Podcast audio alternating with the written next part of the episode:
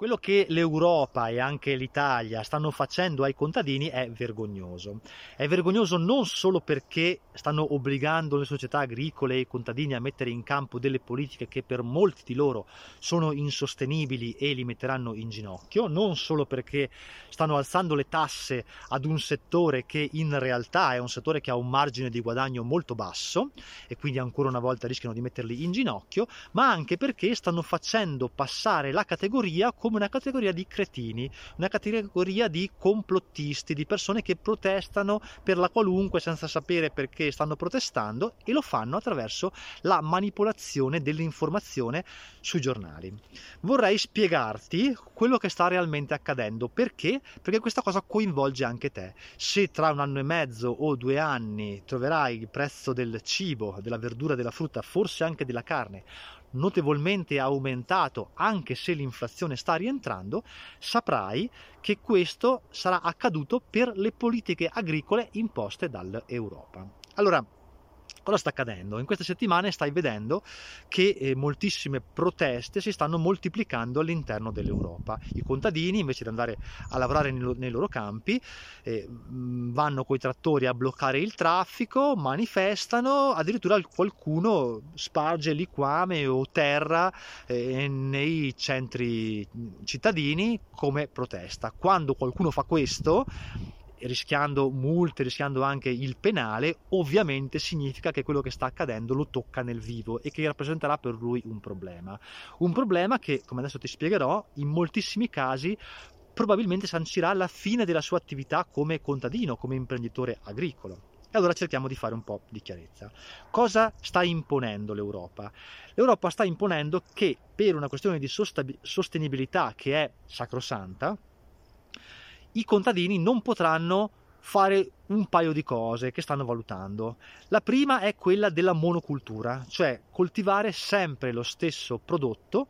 in quel campo. Quindi se un anno hai coltivato mais, l'anno prossimo non potrai coltivarlo, dovrai coltivare colza, l'anno dopo dovrai coltivare soia, ad esempio, poi magari potrai tornare a coltivare mais. Perché? Perché la rotazione delle culture, lo sapevano anche gli antichi, non solo rigenera il terreno, che altrimenti dovresti concimare fortemente, come stanno facendo in questo, in questo momento storico, ma poi eh, aumenta la biodiversità e poi comunque attira meno gli insetti, quindi ha una logica dal punto di vista tecnico, scientifico questa cosa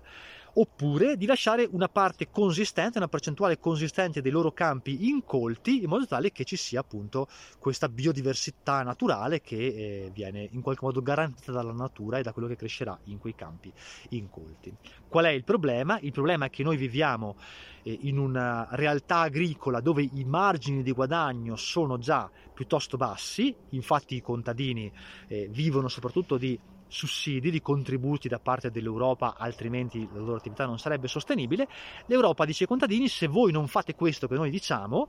che sta, lo stanno definendo in questo, in questo periodo, non ti diamo più i contributi e questo sancirebbe la morte e la fine di moltissime aziende agricole. Perché questa cosa ti toccherebbe nel vivo? Perché ovviamente, siccome la domanda non diminuisce, la domanda di prodotti non diminuisce, se falliscono varie società agricole, la produzione sarà minore e quindi tu ti ritroverai per la legge della domanda e dell'offerta con il cibo che aumenterà di prezzo, non solo perché c'è una produzione minore, ma perché se la richiesta rimane la stessa e rimarrà la stessa,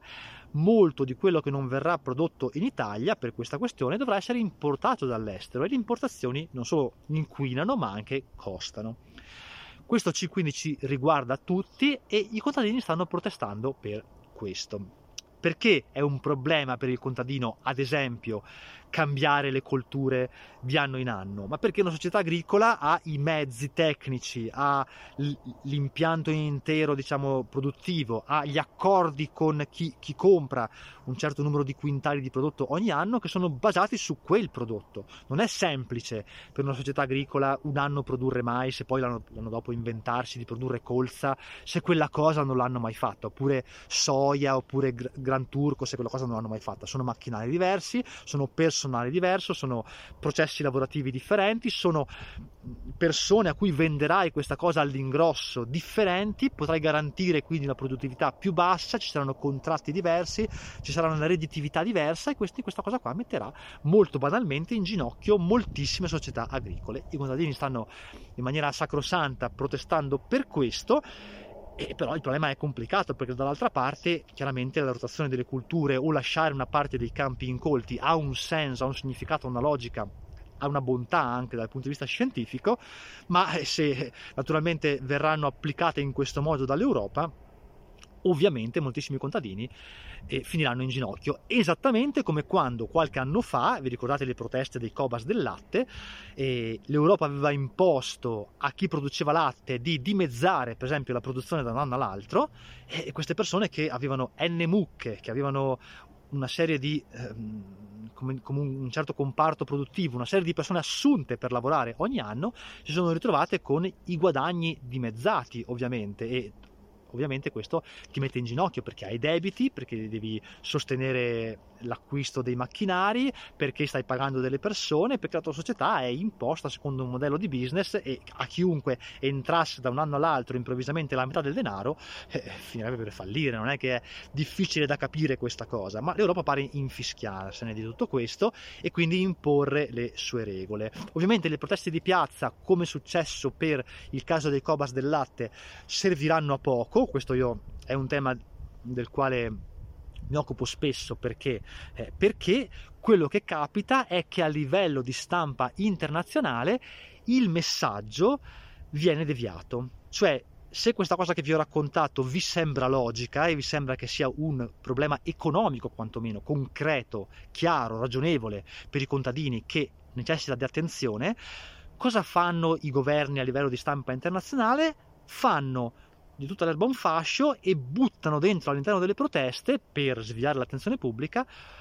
il complottismo e quindi dicono i contadini stanno protestando per la carne sintetica, stanno protestando perché non vogliono la farina di grillo, stanno protestando perché i mutui sono troppo alti e ci buttano dentro tutto facendo passare i contadini per dei cretini, per dei complottisti. Ho visto sull'ANSA addirittura dire, l'ANSA che dovrebbe essere un'agenzia quindi essere una cosa seria, addirittura specificare che all'interno delle frange dei contadini che stanno protestando ci sono anche i Novax ce, ce, ce li buttano dentro per, giusto per fare un po' di depistaggio mediatico, no? Per nascondere il vero problema, che è un problema come ti ho appena illustrato estremamente ragionevole, estremamente concreto, estremamente reale, che mette in cattiva luce chiaramente le politiche europee e anche del governo italiano, però se tu fai passare i contadini per degli ignoranti complottisti che parlano di farina di grillo e di carne sintetica, fa venire i tumori, chiaramente l'opinione pubblica si fa tutta un'altra idea e il governo non perde consensi e quindi la protesta poi si sgonfia, diventa inutile. È per questo che spiego sempre che le proteste di piazza, di piazza non servono a niente o quasi a niente, perché poi l'informazione l'informazione viene deviata con dei potentissimi mezzi economici che i governi hanno e quindi il messaggio che i contadini portano viene storpiato e ridicolizzato. Allora cosa potrebbero fare i contadini? Chiaramente potrebbero invece fare una campagna divulgativa sui social con, una, con, un crowdfunding, unendo le loro risorse economiche e facendo una serie di contenuti che spieghino alle persone e che non sono filtrati dai, dai media tradizionali eh, quello che sta realmente accadendo per sensibilizzare veramente l'opinione pubblica. Allora lì sì che la politica avrebbe paura, lì sì che la politica poi correrebbe ai ripari per non perdere i consensi da parte della popolazione. Tutto questo chiaramente rientra all'interno di un problema ancora più grave che abbiamo in Italia e che riguarda l'aumento della tassazione sui contadini. Da quest'anno, se fino all'anno scorso i contadini non pagavano le tasse sulle rendite agrarie, da quest'anno il governo ha deciso di far pagare ai contadini le tasse sulle rendite agrarie. Quindi già questo è un settore che funziona soltanto grazie o comunque in gran parte grazie ai contributi è messo in ginocchio ulteriormente per i cambiamenti climatici, perché ogni anno parte del raccolto va in fumo per la grandine, per il gelo, per la siccità, per il troppo caldo, eccetera, e quindi i contributi sono sacrosanti. Non solo le assicurazioni sui campi sono aumentate, perché aumentando i danni da, da, da, da, eventi atmosferici poi l'anno dopo aumentano le assicurazioni perché le assicurazioni vogliono lucrare, quindi ai contadini costa di più pagare l'assicurazione. Il governo italiano in particolare ha anche pensato di non detassare più, come era capitato negli ultimi 7-8 anni, le rendite agricole, ma di far pagare ai contadini anche le tasse sulle rendite agricole. E quindi aspettiamoci un futuro nel quale i contadini saranno sempre più in difficoltà, la produzione sarà sempre più scarsa, sarà sempre più di bassa qualità, perché quando non hai soldi punti poco sulla qualità e cerchi di far, di far cassa il più possibile, più prodotti che vengono importati dall'estero, quindi più bassa qualità, più roba meno controllata che magari viene da, zone fuori dall'Europa, il Marocco ad esempio è un importatore molto forte di certi prodotti che troviamo nei supermercati, quindi un po' meno controllati secondo gli standard europei e quindi un grande aumento dei prezzi. Tutto questo quindi coinvolgerà tutti quanti e sarà un problema che in qualche modo è dovuto alle politiche europee e alle politiche italiane, anche al governo italiano. Volevo fare chiarezza su questa questione perché andate a leggere adesso gli articoli sui giornali e scoprirete invece che parlano di tutt'altro e che non si capisce qual è il problema di fondo reale. E questo è il problema delle proteste di piazza e questa è la forza che hanno i governi nel manipolare i media.